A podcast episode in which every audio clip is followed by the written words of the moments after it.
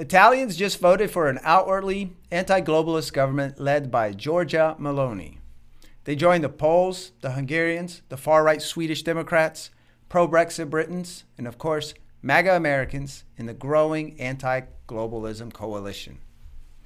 The incoming Italian prime minister has labeled the international regime and globalist leftist ideology as enemies.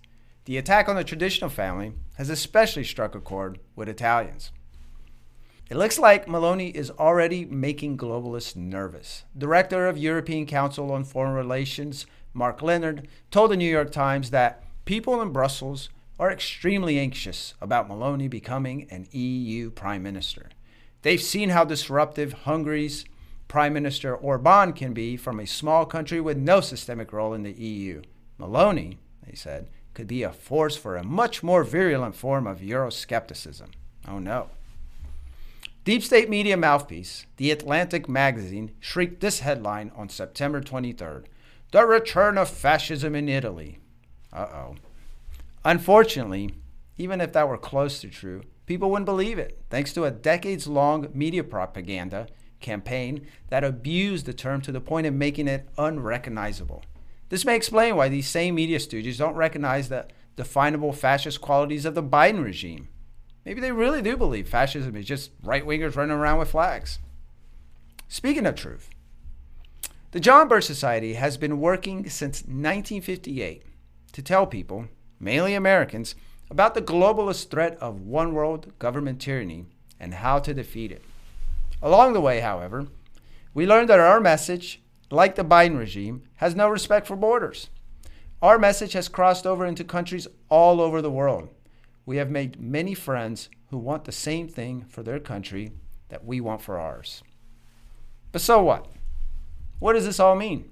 Sentiment and spirited speeches, they're one thing, and we're seeing plenty of that, but driving results is quite another. I'm Paul Dragu, and in this episode of Freedom is the Cure, I'll be talking to an expert on the New World Order threat and what needs to happen next. But before we dive in, Please make sure to like and share this video and subscribe to our social media video and podcast channels. It'll really help us get the message out.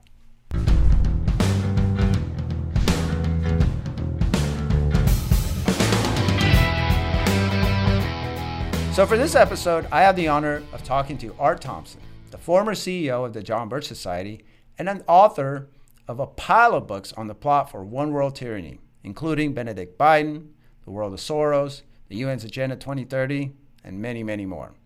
Art's also an expert on organizing. Art, it's nice to have you. Thank you for joining me. Oh, I'm happy to do it. So I'm really excited about this. You and I kind of touched on a lot of these topics um, the other day off camera, and so we decided, you yes. know what, this might be fun to talk about. So we started by talking about this election in Italy, and it looks encouraging, and I, think you you and I both agree.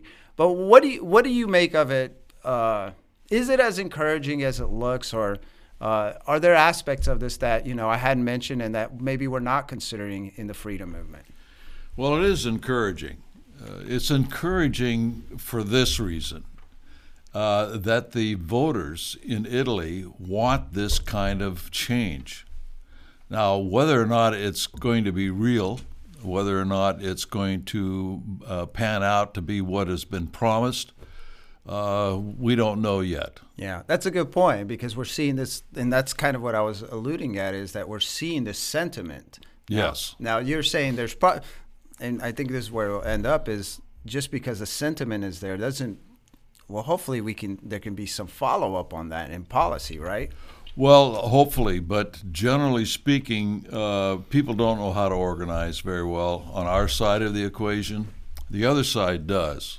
It's a natural thing for them because they collectivize. They're collectivists, right? Yeah. And and they can get people together. It's a natural byproduct of the way they think. We don't think that way.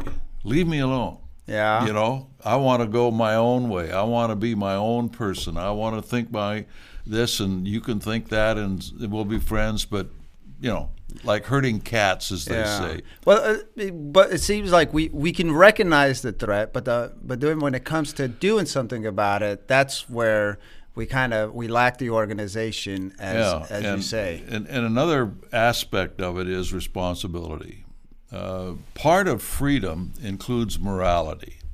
Uh, we're self-restraining people. Uh, if we are moral, we can be free. If we're not moral, somebody's going to have to control us. Well, And so the thing is, but that a lot of people don't understand about that is is you have moral responsibility yeah. to do things that are right simply because they're right. Well, speaking of moral, though, would you would you agree that there is a massive moral element to the awakening that we're seeing? Because one of the things that we hear, and again, to take Giorgia Meloni as as a example, one of the things she always talks about is the family, the attack on family. Well, that's a little different. If, you know, you can believe uh, everything in the Bible, for instance, and live that life.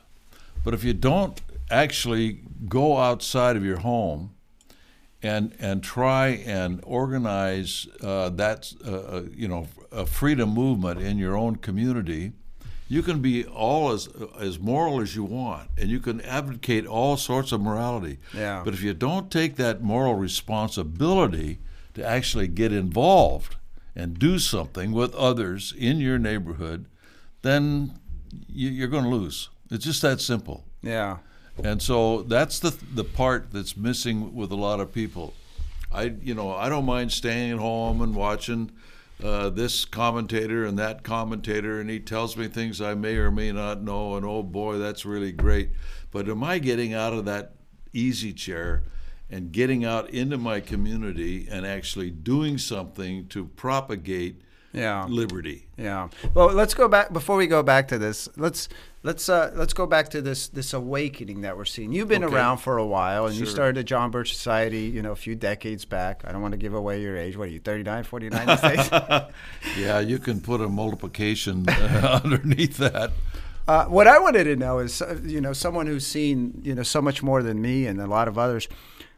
This awakening is this unique? We got. I mentioned the Poles and the Hungarians, and we have friends in Poland. And feel free to uh, elaborate on some of that, whatnot. It seems like there is like that people are awakening to the first and foremost this threat, this one world threat, which we were called kooks for for a long time. Right? right. So have things changed over time regarding how people, or at least how mainstream the idea of this threat is? things have changed. Uh, you know, we started a number of front organizations. We call them ad hoc committees because that's really what they are. We've never hidden the fact that the John Birch Society is behind these organizations, so they can't be fronts in the sense of the way the communists do it. But over the years, we've been able to get people to understand uh, the background on a number of issues. And that has really what has created this groundswell all around the world, actually, against internationalism. Here, for instance, and you've you've compiled this. I'll give you credit for this. These these are just the the mentions of the John Birch Society in publications where the average citizen they never read them. They probably never even heard of most of them. Uh, things like the Atlantic magazine and and and things like that that uh, have said, wait a minute, here's one on the cover right here. It says, uh, the John Birch Society never left. That's from the New Republic. That's from the New Republic, whatever Yeah. that is. Well, they actually been around for a hundred years. I know. I'm just, I'm just kidding. But it says Robert Welch and the John Birch Society were dismissed for years as wackos and losers, but they won the long game.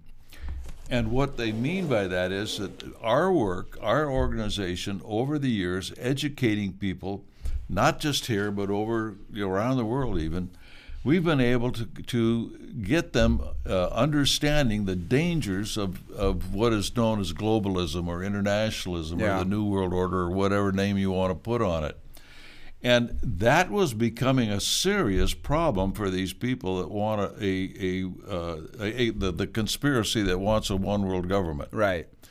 because it was starting to fall apart. You take a look, for instance, uh, you take a look at Europe. You mentioned Poland and Hungary, Brexit in, in England. These people want out of the European Union. You take a look at Japan under Abe; they wanted to be Japanese. They didn't want to be part of you know a, a new world order. Right. Uh, and and it was the same way in the United States, which coalesced under the leadership of Donald Trump in America First. But we used to have Birchers forming organizations back in the '60s called America First. Yeah. You know? Oh yeah.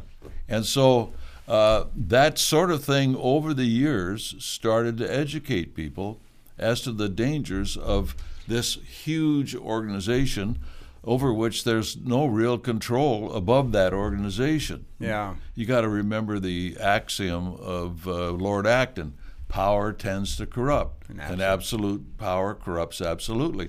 Once we're in a one world government under the UN or whatever, there's nothing to stop that from becoming so corrupt. And we, as individuals, Well, the UN is already like well, it's terrible. Oh, it's corrupt, awful. yeah?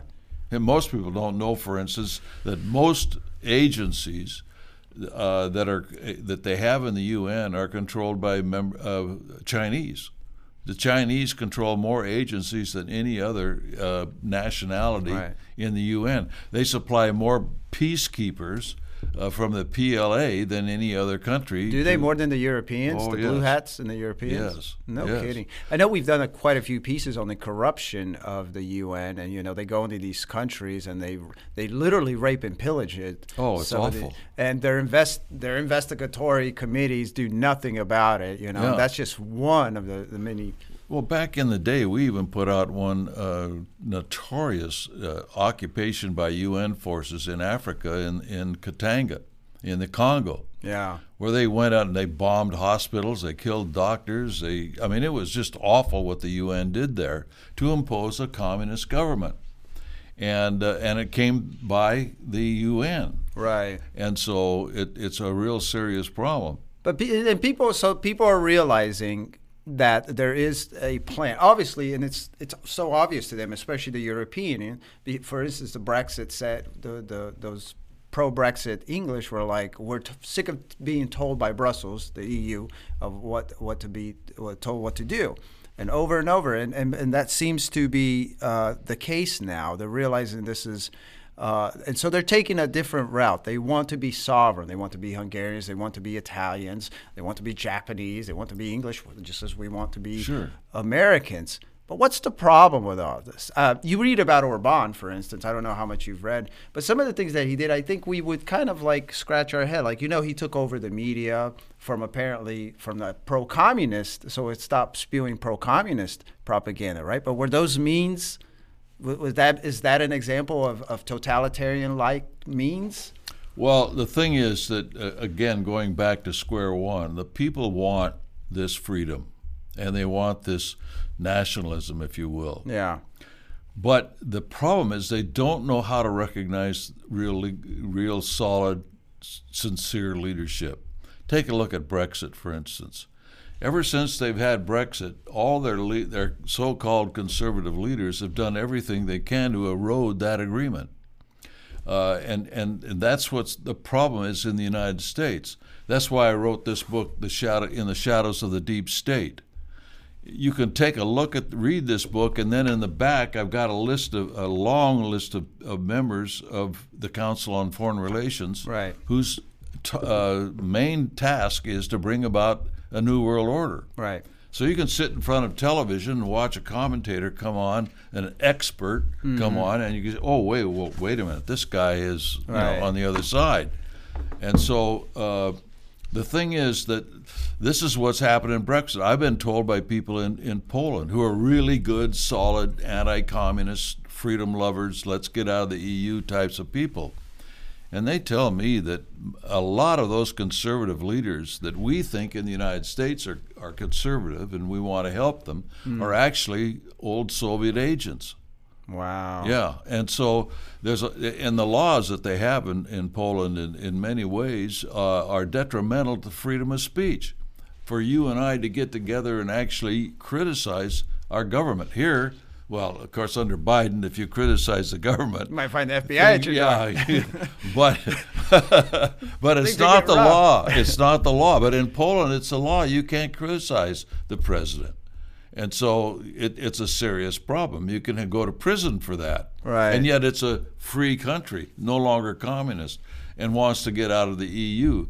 So what the people want and what the leadership is may be two different things. Well, is it because maybe is it possible that even the people don't realize some of the elements or some of the principles that are at work are contrary to those of liberty, right? Oh, absolutely, absolutely. In, in the one of the biggest problems we have in the United States is that most of our people don't recognize what American exceptionalism is. Mm-hmm. They think American exceptionalism has something to do with with us as a people. We as a people are are uh, a, a melting pot of the whole world. So we're no different as a people than the rest of the world. Right. What's exceptional about us is our system of government. And most of Americans have not been taught the uniqueness, the exceptionalism of that system of government, and the the very nature behind it. The, the fact that we get our rights from God. We're the only country that procla- proclaims that in the Declaration of Independence. Are we? We're the only ones who proclaim no, natural I, rights. I don't know of a single other country that says we get hmm. our rights from God. You know why? Because if you get your rights from God, no government can take your rights or control your rights because God controls that, Right. not government. Absolutely. And so we find an erosion of our rights because a lot of people don't remember that Or And- never learned it in the first place. or never learned it uh, absolutely. And and so uh, in these other countries, they don't have these these basic principles, nor are their governments formed the way our government is formed. For instance, uh, we have a Congress that's supposed to be divided between the people and the states. It's no longer divided between the people and the states since the 17th Amendment. But nonetheless, one is to represent the people, and the other is to represent the state governments Yeah. so that you have a check and balance in itself, but also against the federal government becoming a national government, of where it is the all-powerful entity. And so you don't have that in any other country. You have things that are close to it, but even in England, you've got a parliament, right? But you've got a House of Commons and a House of Lords. They don't elect the House of Lords. Mm-hmm. That's an, a hereditary thing. Yeah. And so th- there's nothing that really quite matches the United States. Local police, we're the only country that has local police, where the local citizens, through their local government, control their own police department, not Washington, D.C. or Beijing or London or wherever it may And have we've been be. we've been fighting obviously to keep it that way for, for such a long time because all tyrants, as we can see, they always get a monopoly on force. So obviously, if they control, So let me make the point that I'm trying to make, and that is that the citizens of these other countries want freedom, but they sometimes don't understand what it is. would you say sometimes or maybe a lot of the times? A lot of the times, yeah. Yeah, I mean, I was hedging. yeah.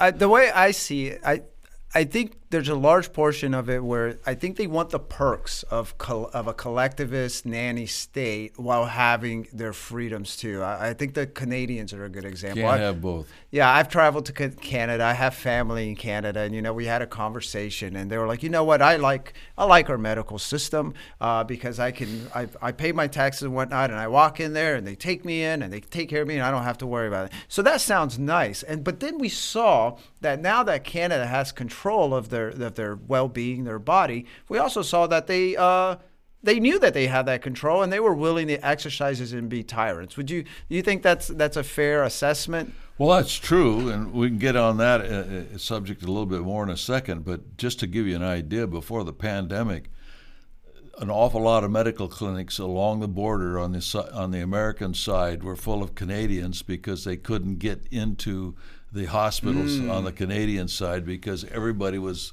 taking advantage of this free medi- medical care Oh. and flooding the, the the appointments and everything else. So you could be on a long waiting list uh, for whatever it happened to Yeah, yeah. be. So they had to come into the United States in order to get taken care of. And, and one of the biggest principles uh, that we always emphasize, of course, as our motto is uh, less government, more responsibility because we fully understand that you can't have big government and freedom, No. right? And so I think this is this is crucial, and this is why we obviously, uh, as Robert Welch said, well, education is our total strategy, and truth is our only weapon. And it seems like not much has changed in that, aside from, and correct me if you think I'm wrong, the further erosion of our understanding of liberty principles. And this isn't just in other countries, and maybe they have an excuse. They don't have the tradition that we do, right? That's you know, true. these countries they come from from from very very collectivist uh, histories. I mean, you're talking about the Poles, the Hungarians. They were under communist rule just like yesterday, three three hours ago, right? Well, even before that, though, they have a centuries-old history of kings and, Yeah. and dukes and so on and so forth. Uh, you know, it, and and education away from liberty. Germany, for instance, if you take a look at the, you had an organized uh, education of the German people, regardless. Of, and this is before Germany became Germany. This was under the the uh, the independent uh, fiefdoms of, of you know whether it was Prussia or whether it was Bavaria or whatever it was. You didn't have this until Bismarck in 1870. You didn't have Germany as we understand it today, but they were they had this organized uh, group of individuals that were educating the Germans towards uh, looking towards the state as the answer for almost everything. Yeah. Yeah. In fact, you, you, in my book, I don't have it here. I point out that in 1850 uh, there was a, a minister in the United States that advocated that kind of a system, uh, where uh, the what was called the Prussian system uh, for Americans, which is awful. Yeah. I mean, it's just you know bringing ch- children up to think in terms of obeying the state instead of their hearts. You know, That seems to be what's happened here. it has. It, I mean, it's rare that I run into someone out outside of the the JBS uh, bubble, the, the the freedom bubble, and of course we tend to to interact in similar circles. But I mean, even among conservatives, uh, whether it be the, my neighbors or people at church and things like that, I run into, and some of these principles seem very foreign to them when you're talking about some of these these welfare programs, you know, freebies here and, and whatnot. They they don't make the connection. This is where we are, and it's like it seems like our first job is still major, major education. We have got to change how people realize that the way we got here was because we wanted more stuff. We wanted the perks of collectivism while still maintaining freedom, and it's impossible. Well, in my lifetime, uh, they took God out of the schools back in the mid 50s. Now, if you can't have God in the schools, then how do you teach the Declaration of Independence? Because it says in there that we get our rights from our Creator, our God. If you can't teach the God element, you can't teach basic Americanism. That's that's the basic first step of Americanism. It's the belief in God, and that's where we get our rights. Right. Without that, everything else starts to deteriorate and fall apart. Okay. And next, then, then we build on to realizing the principles and values of, of liberty. Let's move on to organization. Okay. You have a, you have quite a, you've done, you've done it so, and then it's something that we we focus on a lot: education and then organization. Uh, so now we have these awake people, and and even without you know fully fully understanding all the principles, I think you would agree that there's some degree of activism and action that we can that we can take. But now we're talking about organization, and would you say this is perhaps the hardest thing to get people to do? I think you were saying that at the beginning, so let's let's come full circle. Well, that. it is, but we have to remember some basic uh, statistics, first of all, to give us hope in that regard, and that is this that uh, generally speaking, when during the time of the revolution, 1770s, a third the people were divided into thirds. Third that wanted a change, wanted to get separated from the English, uh, and there was those that didn't want to be separated. And then the third in the middle could care less one way or t'other. Yeah, we're gonna go either way. Yeah, it huh? doesn't Oh, yeah, whatever. Yeah. In fact, most people. I want to get back to watching Netflix, right? yeah, most people don't know that there were more militias fighting on the side of the British than there were militias fighting on the side of, of independence. that would be me. I had no idea. yeah, you sure? Yeah, most. Oh, absolutely. Most people don't know that. But the thing, the overall statistic that that is interesting is that only three percent of the American people actually got involved in some aspect of that of that independence movement, mm-hmm. whether they were soldiers or or what have you, and and that's all it takes, and that's what the communists have always taken over a country with three percent. They always have. Yeah. Because that's the part. You know, five percent run your community. I don't care what it is city council, Boy Scout leader, whatever it is, five percent. This is that Pareto principle, huh? Yeah. I think the Pareto principle is actually twenty, but it's. But if you've got three percent, that's sixty percent of that five percent that run things. Mm-hmm. So, it doesn't take many people to do it how did we get from nothing to, to where they say that we, you know, that the world is now. if only that were true, right? Yeah. Not that we want to run the world. Well, actually, it, it, it is true from the standpoint of of being able to inoculate the American people with certain ideas and certain principles. That we have educated enough people with the members that we have to at least forestall and slow down the agenda on the other side let's go back a moment to this this one world uh, aspect. They were starting to lose that. And we, we talked about you know Japan and, and Europe, the European you know Brexit and even BRICS, you know B R I C S. That was where Russia and China and Brazil and, and oh. India that was BRICS. Well, Brazil pulled out of that you know, and they they elected a, a uh, they were able to elect a non-communist as their leader, and and that whole thing fell apart. So there had to be something that they would use yeah. to bring us all under control. Now, what was it? You think it's COVID? Absolutely. There's no question in my mind from the research that I've done that COVID was a planned thing from two, 12 years before it occurred that the virus was going forward. Yeah. And at the same time, these outfits and individuals were going forward with what are we going to do when we have a pandemic? Well, well to play to play devil's advocate, okay. um, you know, they did have obviously lots of simulations and whatnot, but to, in their defense, or what they would say is that clearly a disease is inevitable. So why wouldn't we prepare for it? Well, I would agree with that, except for one thing, and that is all those people preparing for it are also involved in the New World Order. Yeah, Gates and his vaccines and yeah, I mean they're they're involved in like the Rockefeller Foundation and Gates Foundation and and so on and so forth.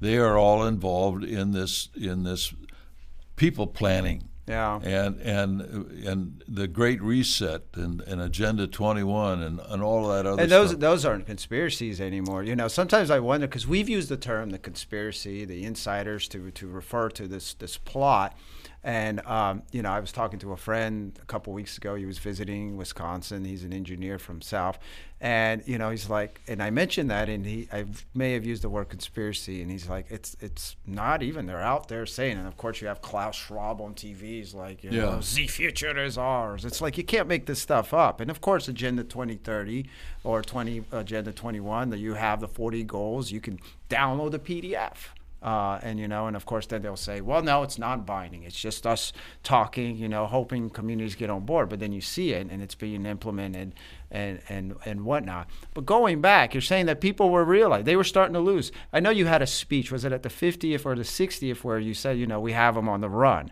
uh, and uh, so go ahead and continue with that. Well, we did have them on the run, and, and it looks as though this is starting to regenerate, if you will. Uh, Italy is one example. Uh, I mean, they're scared that, that, that their house uh, of cards could fall apart on them at any moment. Mm-hmm. Your friend who says it isn't a conspiracy anymore, it's out in the open. Well, that's because your friend is noticing it, but 95% of the American people haven't. They may have the, the desire for freedom and so on and so forth in their hearts, but they don't know the apparatus behind what is causing this curtailment of their freedom. Uh, you know, they, they haven't reached that point. Yet. And I don't think most people would know that. But what would you suggest for those who are like, man, I don't have time to learn about the apparatus? You know, I guess I would think it's like as long as they know the principles that we need to apply, but they can recognize when things come into their communities and like, oh no, this takes control away from our communities. That's a no-no. That's a that's contrary to the principles of freedom, right? Yep.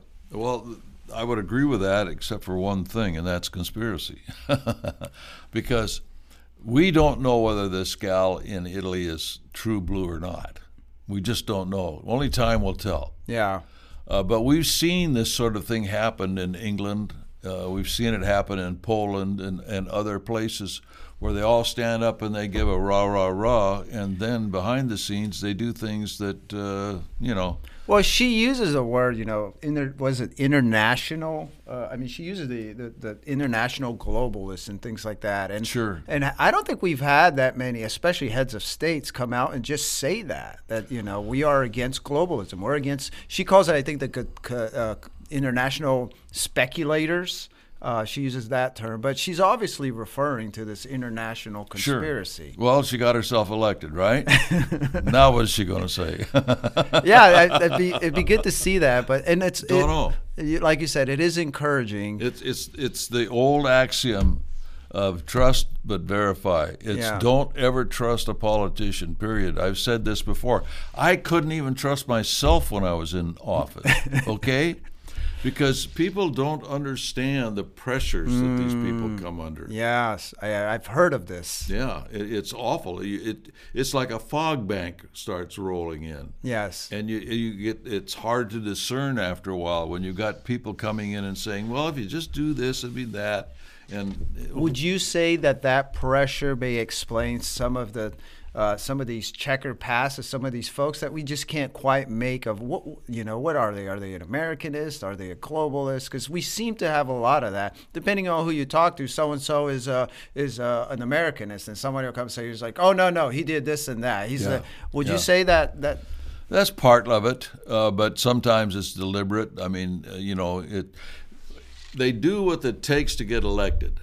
For instance, if I want to become a member of Congress and I live in this particular place, and the majority of the voters in that particular place are Democrat, what do you think the party will be that I will want to get elected on? right? Do you think they all do what it takes to get elected?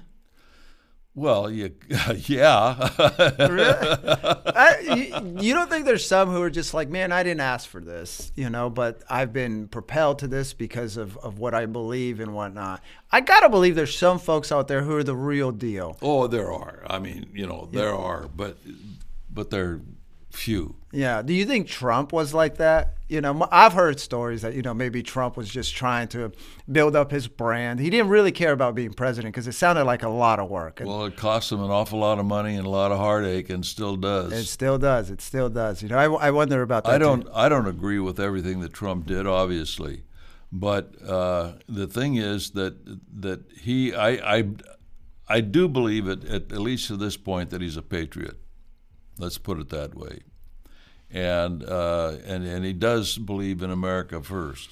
That's not to say that he's not going to treat allies fairly and, and cooperate with other countries and everything else. But there have been times when even when he's uh, violated that particular uh, stance, uh, for instance, when he uh, had the uh, USMCA, uh, uh, Yeah. you know, you had Lighthizer, one of these guys, negotiate that for him, and they don't, you know, 3,000 pages by that time that was implemented.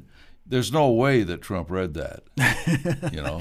I can't imagine. You read no, he didn't go down the, the Oval Office one day. Well, I got some time here now, and Yeah, well, he's obviously he would want to depend on his advisors, and that itself is is a mixed bag. As as Yep. you know, we obviously don't have time to get into that. We have just a few minutes uh, left. Art, let's get into the the nitty gritty of, of organizing and put out your your best pitch there. This doesn't happen without organizing. People have to realize that this doesn't happen without educating, which I would say sometimes is part of organizing, and then doing the hard work, man. Nothing happens without planning and organizing. Nothing. Uh, think about your own personal life. You plan to go to the grocery store. You plan what you're going to purchase, uh, and and you go to you plan to go to work, and you plan what you're going to do at work, and so on and so on and so on in your personal life. And yet, when it comes to government, people don't think in terms of planning. You know, it's all accident or mis- mistakes or that kind of thing. But in order to, to, to understand organization, you have to have basically a, a number of things. First of all, we've already talked about responsibility. But you don't have to understand the problem as well as the solution. Right. And so uh, the thing is that you also have to have some sort of a concerted program.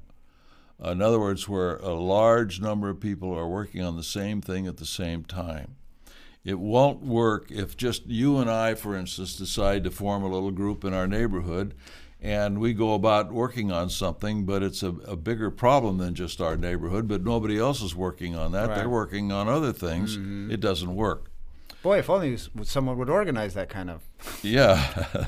so it was the dream of Robert Welch, which became for the first time, and this is the significance of the Birch Society, for the first time in human history, a permanent organization designed to promote Americanism by educating the people and then organizing them into action in a concerted manner.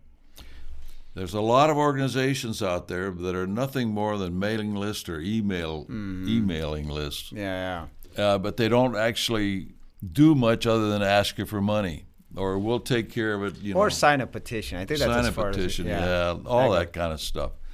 And it isn't the fact that we haven't had petitions because we have. Right. We've gotten millions of signatures into Congress on things, but at any rate, organization is a number of people that get together and work together towards a common goal. And it's a matter of saying, I'm going to take the time to do it. Right. You've got, and so what's going to motivate me to take the time to do it? Two things. Number one, by knowing what's right and my responsibility to do what's right, but also to know that the problem is there and it makes me afraid of not doing something. That I've got to do something.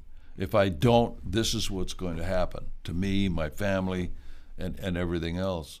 And so it's a matter of getting out to enough people till you find that, that, that group or that individual that will do those things. Do we just need to find that three percent? We have to find that three percent, but it's a lot easier to find than you think because generally speaking, those people They'll on our you. side are are are friends and and uh, so on and so forth with the kinds of people that can make up that three percent. They network in similar circles. Right? That's correct. And so uh, it's and then you have to supply it with leadership.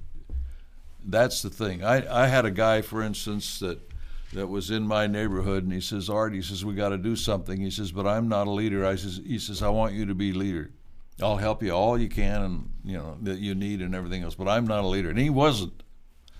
And so you have- recognize his role, huh? yeah, so he understood, but uh, so you've got to have leadership, and, and you've got if you're going to say this is the the thing, then you better stand up for that thing and take the leadership role in it. Right. And that's been the leadership role of the John Birch Society in so many different ways. Right. We have that, um, like you said, we have that one overarching agenda. You Mm-hmm. know, we put out the monthly bulletin, and you know, you, this is what you work on. But we also there's an individualistic aspect to our chapters, which are spread from sea to shining sea, right? And we organize, uh, we organize these folks. But let's, I mean, uh, it's no secret that, that even we, and just like all activist organizations, unless I guess they're virulent leftist ones, have a tough time getting people to move, you know. And like you said, me and you, we talk, and everyone says the same thing. The problem with conservatives or constitutionalists, as we are, well, now is it's hard to get us working together because we're individualists, and, and we apply that that that mindset to all aspects of our lives. Yeah, but again, uh, you know, the other side uses fear, okay, to, to get things done. We have to use fear too. Not in the same manner, however. We have to show them this is what can happen if you don't get mm-hmm. involved. Right.